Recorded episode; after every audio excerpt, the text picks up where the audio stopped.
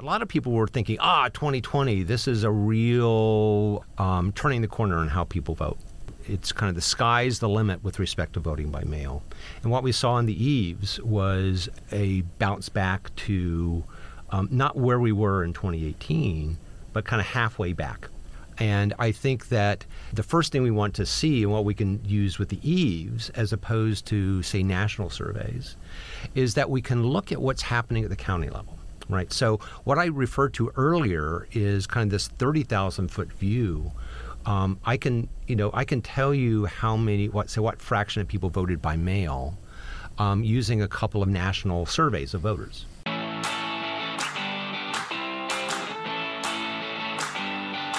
You're entering the voting booth. I'm John Fortier of AEI. And I'm Don Palmer with the Election Assistance Commission. Welcome to the podcast that looks at the inner workings of elections.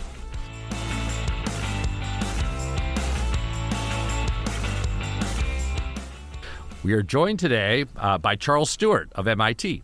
Uh, he is the Kenan Sahin Distinguished Professor of Political Science. He's also uh, directs MEDSL, a Center for Election Studies out of out of MIT, as well as the Caltech MIT Voting Project.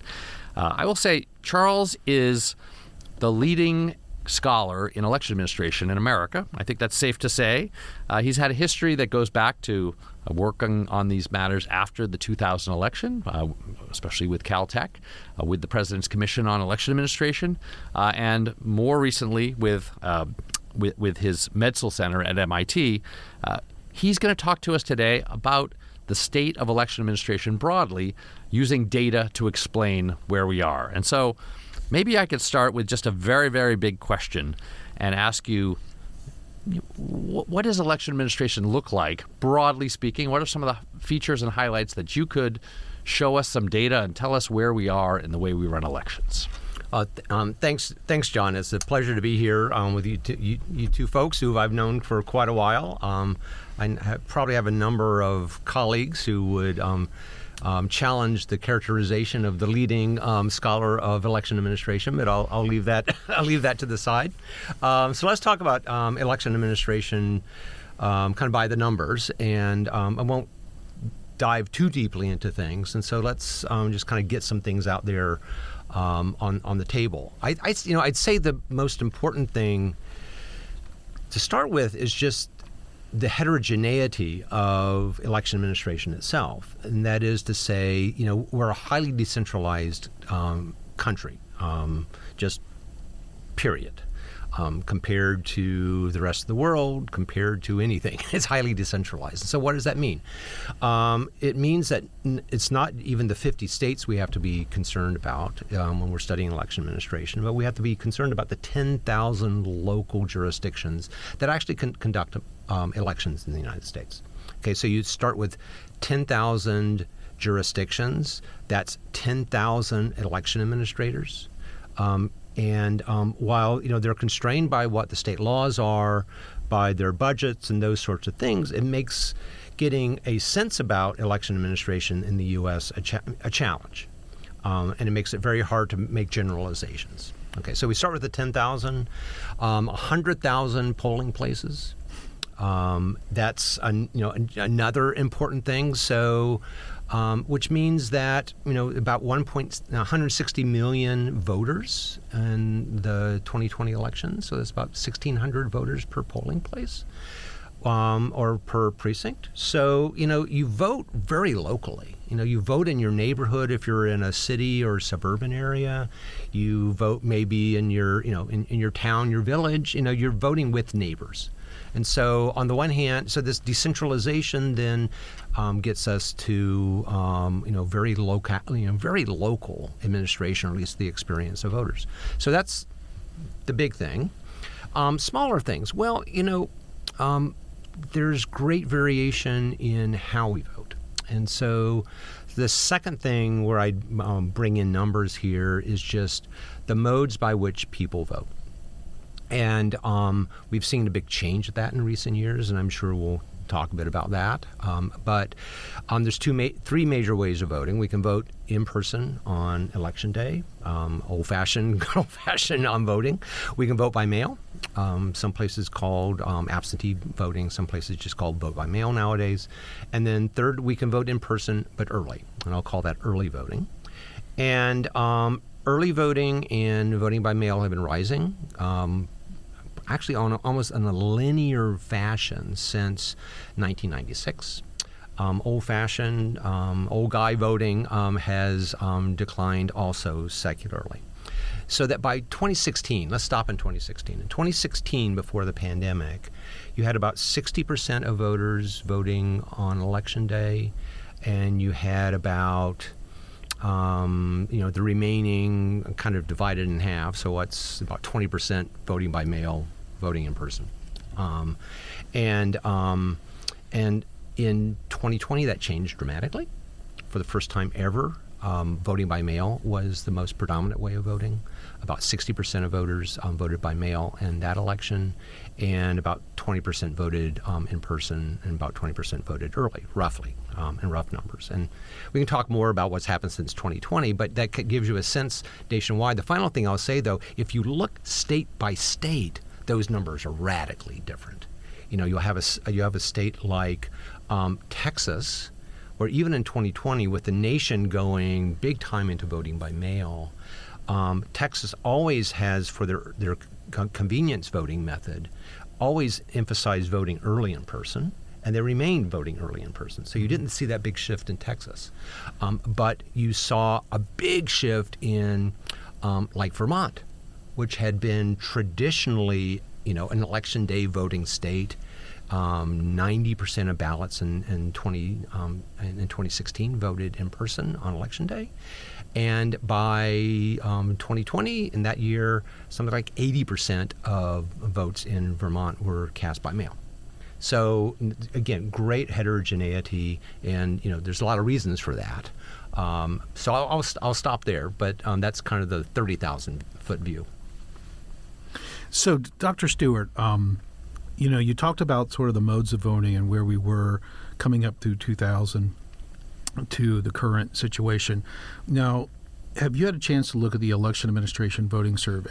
Um, and if so, were there any differences from that data that surprised you or that you plan to research more?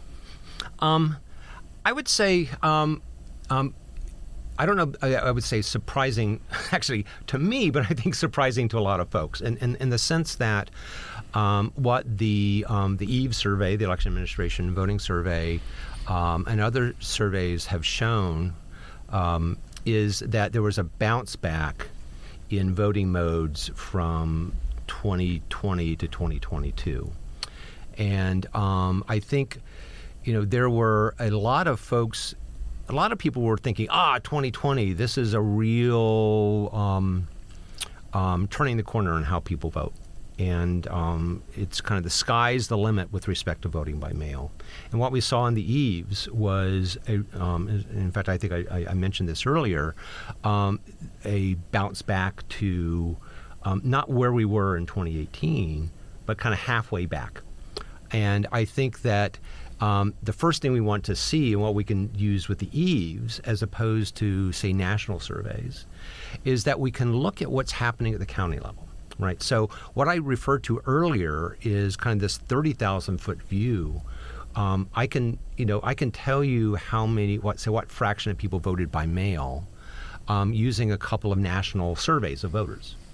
But what those surveys don't tell me is, well, you know, say within the state of Texas, is Harris County, you know, what's it like in Harris County versus Tarrant County?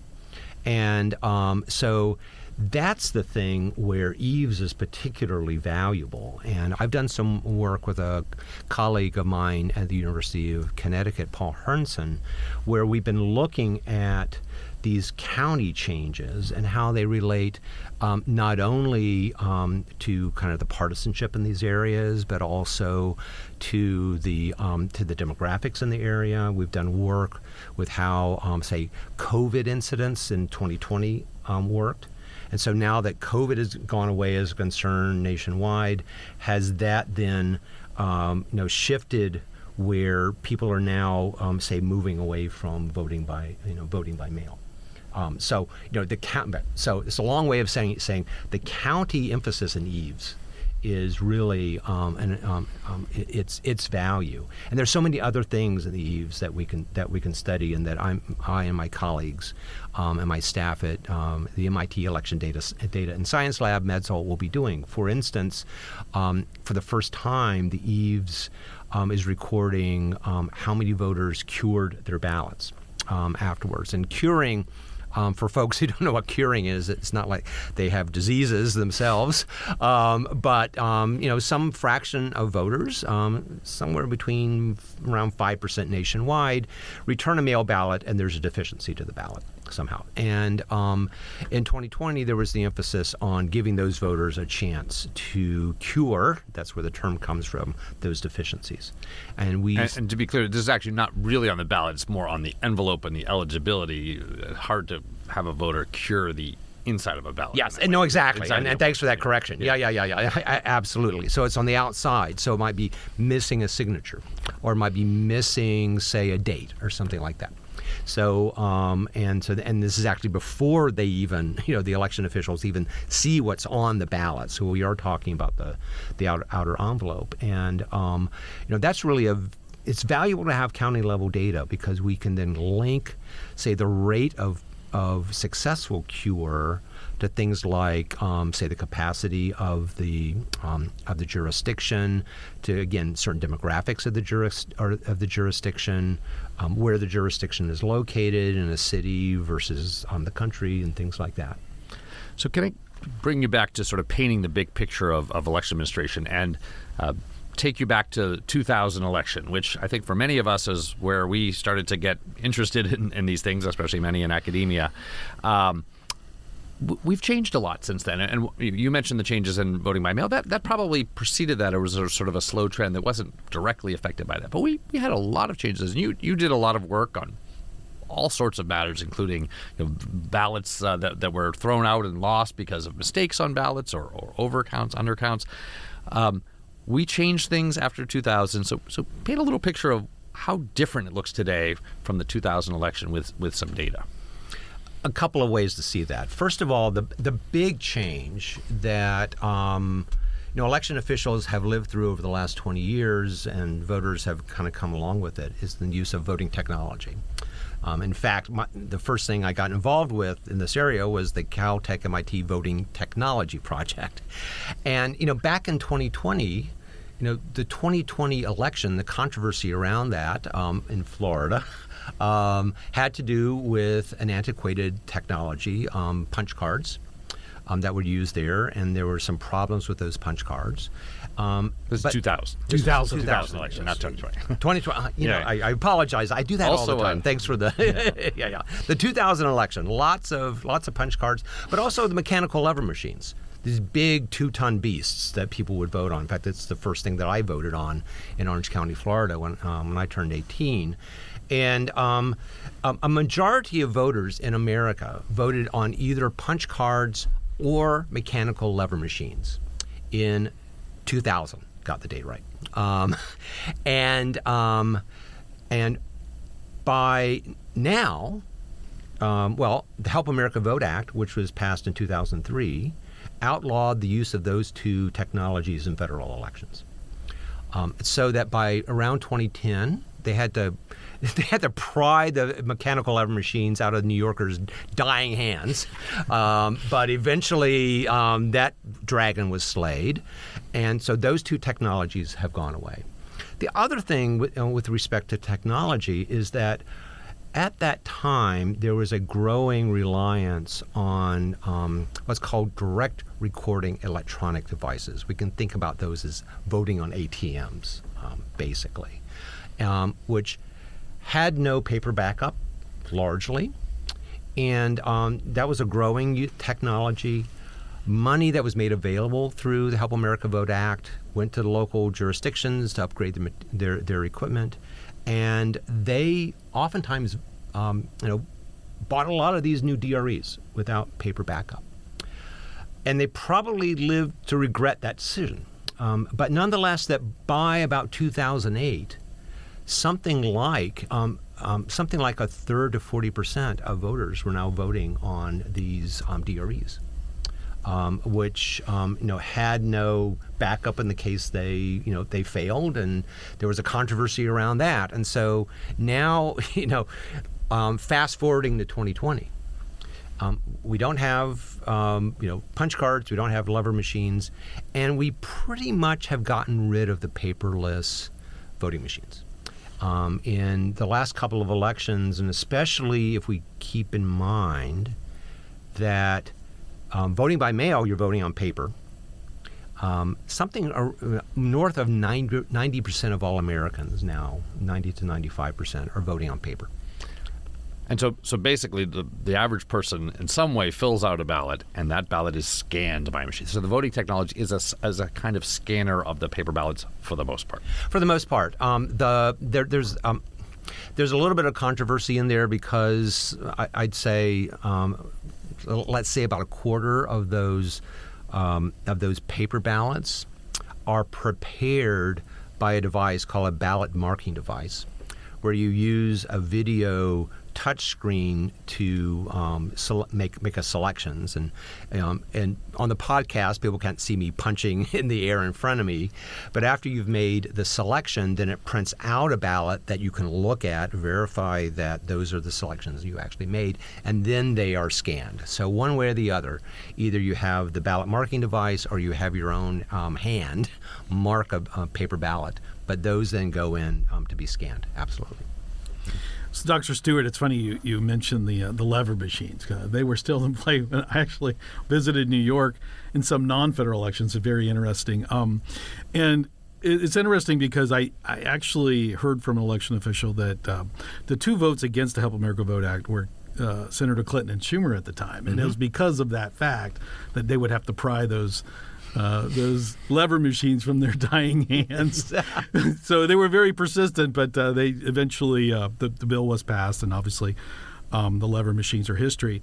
Um, just shifting a bit, um, you've done a lot of research, and I've listened to you talk about confidence or the varying levels of confidence over the years, mm-hmm. Uh, and you you you record that through surveys that you do.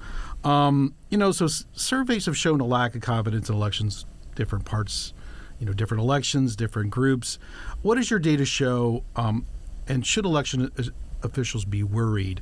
There seems to be, you know, maybe it's because I'm more concerned at it, the Election Assistance Commission, but there seems to be persistent lack of confidence um, by the public. And, um, you know, we have another presidential election coming up.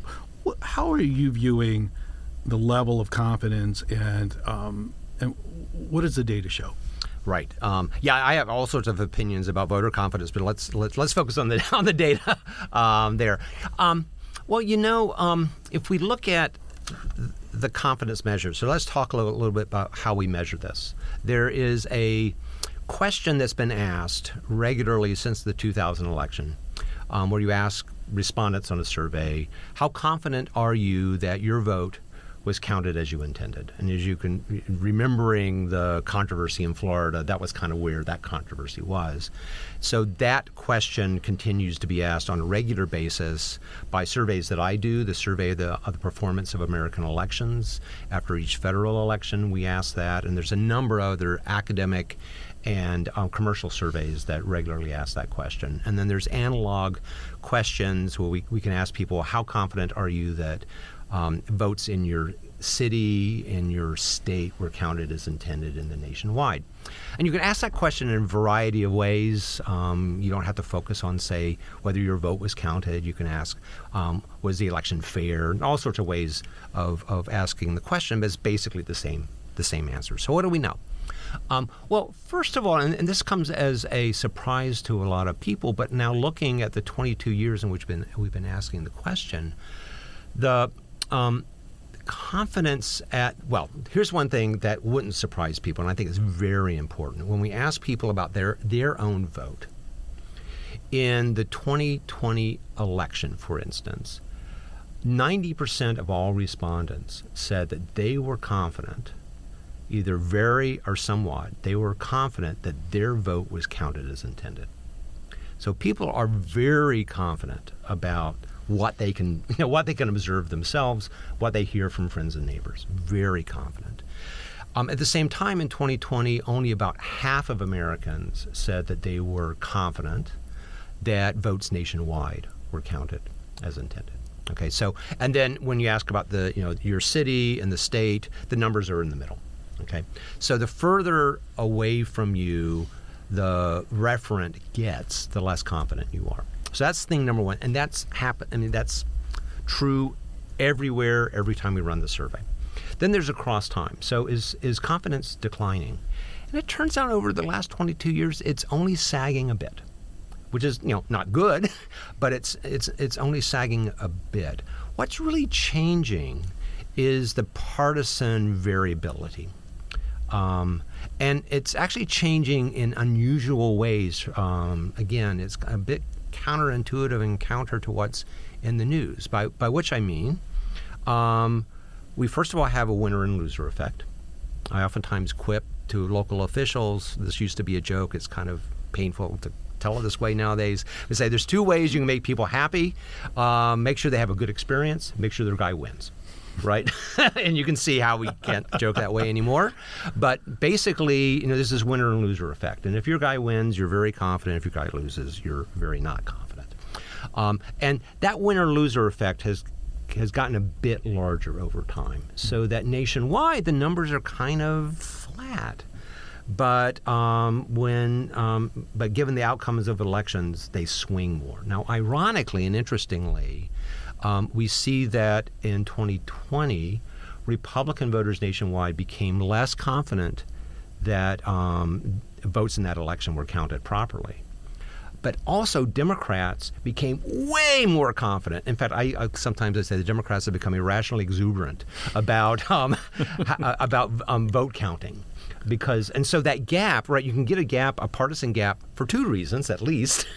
And um, now we're seeing i you know and we'll see how long this this this lasts but the current partisan environment is causing these really great swings. And so um, you know we see republicans in the last election or two getting a whole lot less confident um, but we also see Democrats getting a whole much more confident, and I think that actually also has consequences for election administration and what's happening in the states as well. Um, and um, I, I, can, you know, other numbers that we can talk about there. Um, but um, um, again, um, the last thing I'll say, and it, it, maybe to put a serious spin on this kind of quasi joke I told earlier, that when I talk to election officials about confidence in election administration, my point, the point I make to them is that you can't control the partisan environment. And so don't try to control the partisan environment. You can control how the election is run. And from the research we do in public opinion, we know that that's a very, very powerful thing. And maybe you can't increase confidence because of election administration. But if there is a screw up, it's going to be a big hit to voter confidence. Now, you can't control everything about the administration of an election um, but you can control a lot of it. And so focus on running a good election. And that's probably the best thing you can do for election administration and maybe for your mental health as well. So let me again take you back to, to 2000 uh, and, and maybe paint a picture of where we are on voter registration. Uh, one, one fact, you could correct me if I'm wrong, is that back in 2000, before we passed the Help America Vote Act, uh, there were only seven states that had a computerized statewide registration database, meaning that our registration was even more decentralized than, than, than, than it is today. It was often at the county level, often on paper. Um, we, we, required that that change after with the Help America Vote Act, but but things have changed in that realm. Things have also changed in, in the way that people register and uh, where where they get registered. So so paint a picture of the changes and also what it looks like today uh, about voter registration. Well, um, a couple of things, as, John, as you mentioned, it's now much more. It's much more centralized or and or powered by technology, right? Um, and as you mentioned, help you know the Help America Vote Act. Um, required that states have computerized voter registration systems. Now, HAVA also allowed states to decide whether they wanted to be so called top down or bottom up systems. Um, top down, I mean, it's, sort of what they sound like. Top down means basically a centralized, run by the state um, system. North Carolina is a great example of this. Um, or bottom up, where the counties kind of do their own thing, but there's a way in which the data from the counties gets pumped up to the state on a regular basis, right? And um, Ohio may be the um, uh, Ohio, Wisconsin may be the kind of the, the poster children for that, that way of going. Um, so top down, bottom up hasn't changed, but certainly technology. Everyone has a computer now. The states are responsible for a centralized system. As an aside, a lot of those systems are beginning, 20 year old systems are beginning to be redone now, which is a huge um, expenditure of funds at the state level. Um, so that's thing number one. Now, uh, so everyone now has a computerized system under, um, because of HAVA. Um, the other thing is in 2000, paper was the primary way in which registration happened. Either you would go in, this is, I think, actually how I have always personally registered, by either going in and filling out a form or filling out a form and mailing it in which then required somebody that you hope was a very good typist with very thin thumbs, uh, would type in all the information accurately. At the time, in 2000, there were a couple of states moving into integrating state level databases with voter registration. Early ones in that decade, a decade of the aughts, were Michigan and Delaware. Um, and you know that that was the beginning of um, you know, in some cases, what's called automatic voter registration.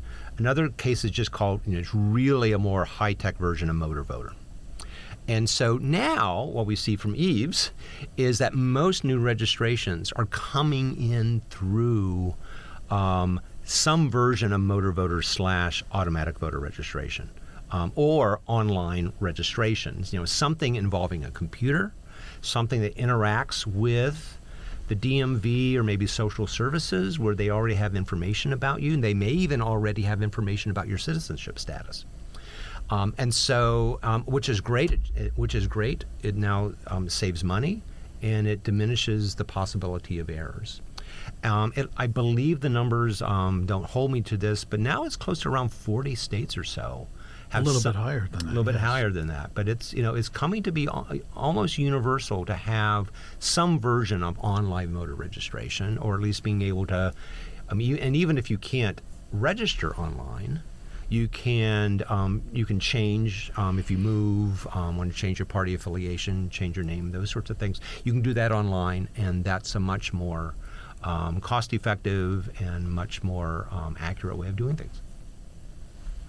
Dr. Stewart, um, just going back a little bit on voter confidence, you know, talking about election results and election night reporting. I mean, there's a security side of that, but you've advised some networks on sort of the reporting of election night results and calling races. And we often talk about unofficial results, um, and that's sort of an educational thing we do for the public and the importance of patience. But I'm skeptical. I'm not really seeing a lot of patience with the public. Um, and and not sure education is going to solve that solve that dilemma. How serious is delay to public confidence, and should we collectively tabulate and report results more timely? Yeah, that's so. In, in the interest of um, full disclosure, I'm on the CBS decision team, as you as you mentioned. I'm working with with the networks, and the first thing I would say, by the way, is that you notice I um, I, I, I should have put in quotes decision team because at CBS now um, we're called the data desk. Hmm. And the um, and the and the slogan on on um, on election night was America decides, we report. Um, and so the networks are beginning to understand this really important rhetorical um, device or, or point is that the votes are the votes, and they are what decide the election. The networks report what we know about the votes, but the decision is made when the canvass happens and the results become official. So that bit of rhetoric is changing. Now, with respect to speed and um, and confidence, um, um, I think I'm. I don't know if, the, if I'm in in print as, as, as being skeptical about the claim but I don't see in my. So I've written a, a report about the 2020 election, um, taking a very close look at the um, at the pattern of vote um, returns in 2020, and I have a report coming out soon um, that will be about the 2022 election. And um, one of the things is to note that in 2020, um, reporting actually was pretty fast, even in you know in a state like Georgia that was very controversial about you know eventually kind of calling it several days after election day. By midnight in Georgia, something like 98% of all the votes have been counted. Um, Michigan and Pennsylvania, it was slower, but still by Wednesday morning, we were in the 90s, 90% reported. And so, one of the things that kind of keep in, I like to ask people to keep in mind, is that, um, is that you know, for sometimes if the election is close, yes, if it's, it's close, it's not going to matter how fast you report it, right? Right. Um, and so you just got to keep that in mind. You know, Florida now, you know, think back to 2018. Florida, 2018 was really close a couple of elections. By midnight, I would bet you they had 99% of the votes votes in, right? Um, and there was still, you know, a lot of so so that's an important thing to keep in mind.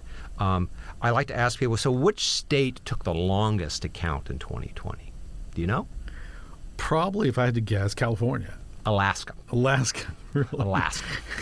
um, and um, so, you know, but nobody cared Alaska, right? Um, at least nationally. Alaskans certainly cared, and I don't want to get email about that. Um, but for the presidential race, it, you know, we knew where Alaska was going. Um, having said all that, I know, we all know, that the issue of vote counting is um, is one that gets caught up in the these trust narratives. And some other work that I've done looking at the data is um, has convinced me that um, if one of the reasons for kind of the long count, if you will, is because you have a, if you're waiting for those final votes to come in um, by mail. You know, let's say you allow mail ballots to um, be included in the in the count. If they arrive, say, a couple of days after election day, although they're um, um, they have a postmark from election day, that's a tiny number. That's a tiny number of ballots, and there's some evidence that actually having a post-election day deadline for the receipt of mail ballots doesn't lead to fewer ballots being rejected for arriving later. Um, and so I've, I've begun to wonder the value about allowing mail ballots to come in after election day. So there may be good reasons and very little costs for requiring mail ballots to come in by election day, and then and then and then um, um, twin that up with allowing jurisdictions to begin to do this sort of um, processing of mail ballots ahead of time you know, to verify the signatures and to get them ready even for tabulation on election day so you can get those ballots counted on election day. That's probably a good thing. Um, and it probably would not affect many voters really. And it would take away um, from people who want to cast doubt on the election, doubt due to this kind of delay of reporting. Um, so I understand why some people want you know late ballots to come in late, but we do have to ask, we do have to ask at what cost rhetorically, um, and um, so, the real issue is that it's close, not necessarily. But but nonetheless, if it's close, Yes. it's going to be close, and you, you're going to have to go through recounts and, and all those sorts of things That's as right. well. Exactly. That's right. So uh, one other issue I want you to talk about is one that we've all all worked on, some some of it together. Uh, and if you remember the uh, 2012 election, there was some concern about lines at polling places. There've been concerns in other elections, but that was that was an issue that people brought up. And and the, the president at the time, President Obama, appointed a commission. It was, it was supposed to look into a lot of things, but that was kind of the impetus for it. Um, and we all had some role in that president's commission. Uh, and afterwards, did some real work on you know, trying to collect data on lines, which was hard to do, and looking at that. So, so what would you tell the world that the data says about lines, what we know, and, and, and what what's it, more more broadly the voter experience at the polling place? Right. Well, both of y'all have seen me give me give the full hour version of Yeah. this um, response, and so I won't give the full hour version of this of this response. But a couple of things that we know to focus on the data. Um, the, the thing number one, just to talk about how long people wait.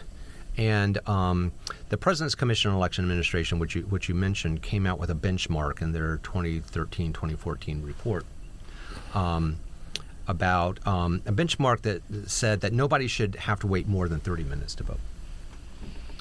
And if we look from 2012 to 2016, the percentage of people who waited longer than 30 minutes just collapsed. Um, and looking at early voting, which is where the longest lines are, it went from something like 21% of voters waiting more than 30 minutes to vote early in 2012 down to less than 10% in 2016. That number went back up to over 20% in 2020.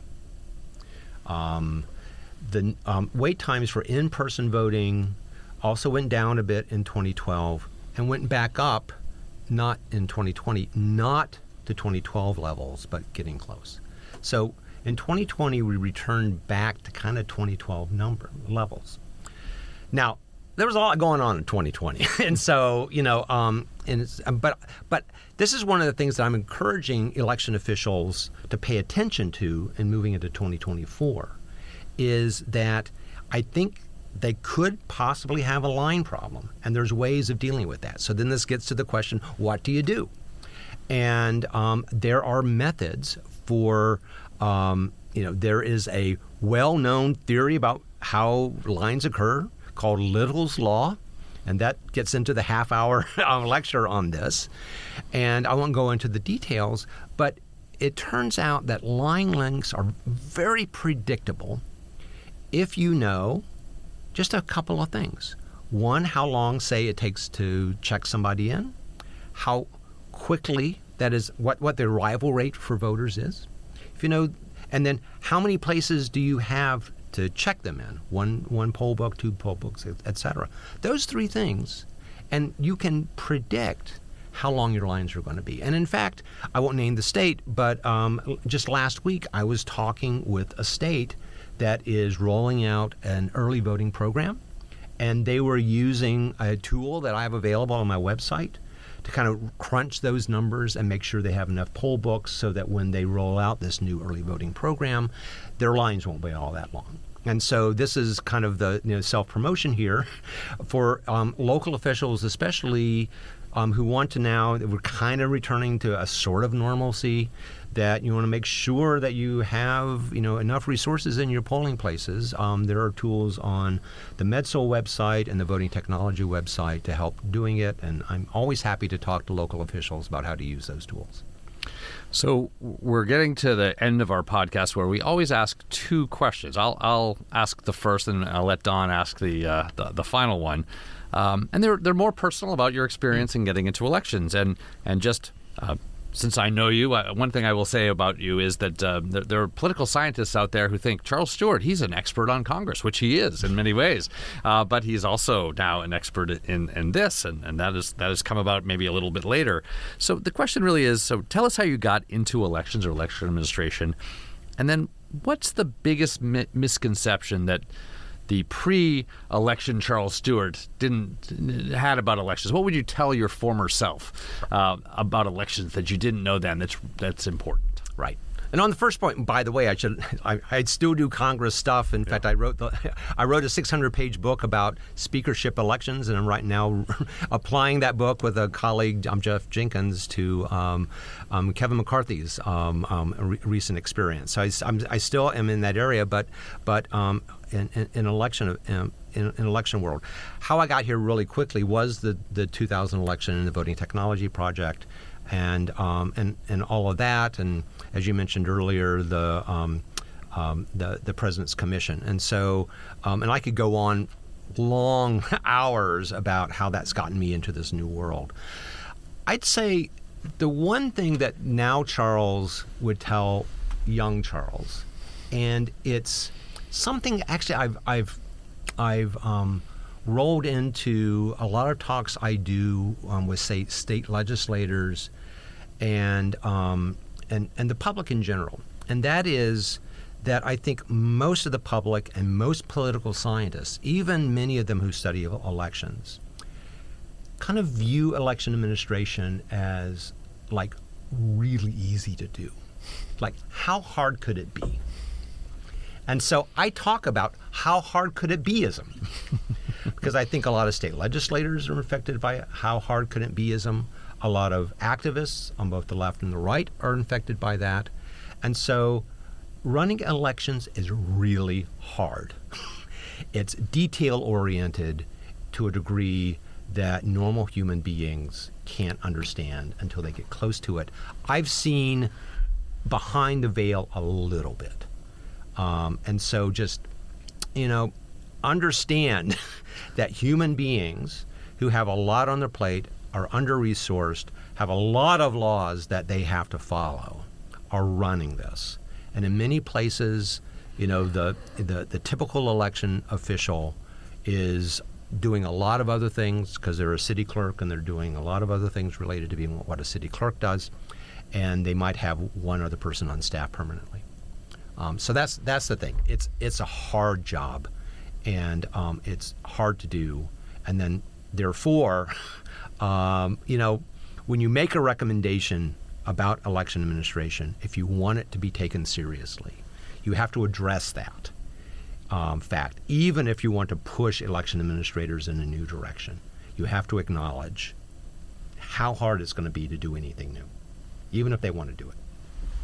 On a lighter note, um, you have been involved since 2000. Tell us a funny or unusual story about elections. You've met a lot of election administrators you probably observed some elections. What's the funniest or most unusual story? I don't know if it's. It might be the funniest or most unusual. This is a Boston story, and it's the one that comes to mind first. And um, I was actually back when we were trying to develop this. Um, this kind of coding sheet for measuring how long it took voters to do various things in, in in um, polling places. Um, I was there with a colleague, Steve Graves, who's a business professor, just retired, and we were basically, you know, how do you do a coding sheet for time and motion studies for, for, for voting? We were in a precinct in Boston. It was the preliminary election for the city election, so it was an odd odd numbered year, and there was um, um it was in um, in East Boston. There was a, a woman who comes in to vote and she looks at the ballot and she goes to the poll worker and says, um, um, "I want to vote for the Democrats. Which are the Democrats?" And the poll worker says, I, am sorry, I can't help you. You know, you know, um, you have to make that decision on your own." She goes back to the polling booth, comes back 30 minutes, 30 seconds later. Who are the Democrats? I want to vote for the Democrats. And she says, I'm sorry, I can't tell you. I'm not allowed to tell you who to vote for. You and so she goes back to the voting booth. Another 30 seconds later, she does the same question. And finally, the poll worker says, This is Boston. They're all Democrats. Which probably wasn't a legal thing to do, but it was also true in that in that case. Um, and um, got at least got the official through the day, and I don't know what happened to the voter. Charles Stewart, thanks for joining us in the voting booth. Thank you, Charles. Thanks. It was great fun.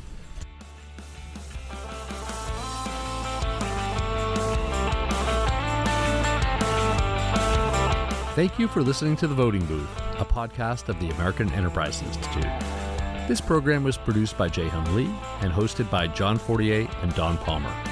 If you enjoyed this episode, we encourage you to subscribe to The Voting Booth wherever you get your podcasts. Thanks again for listening and tune in next time.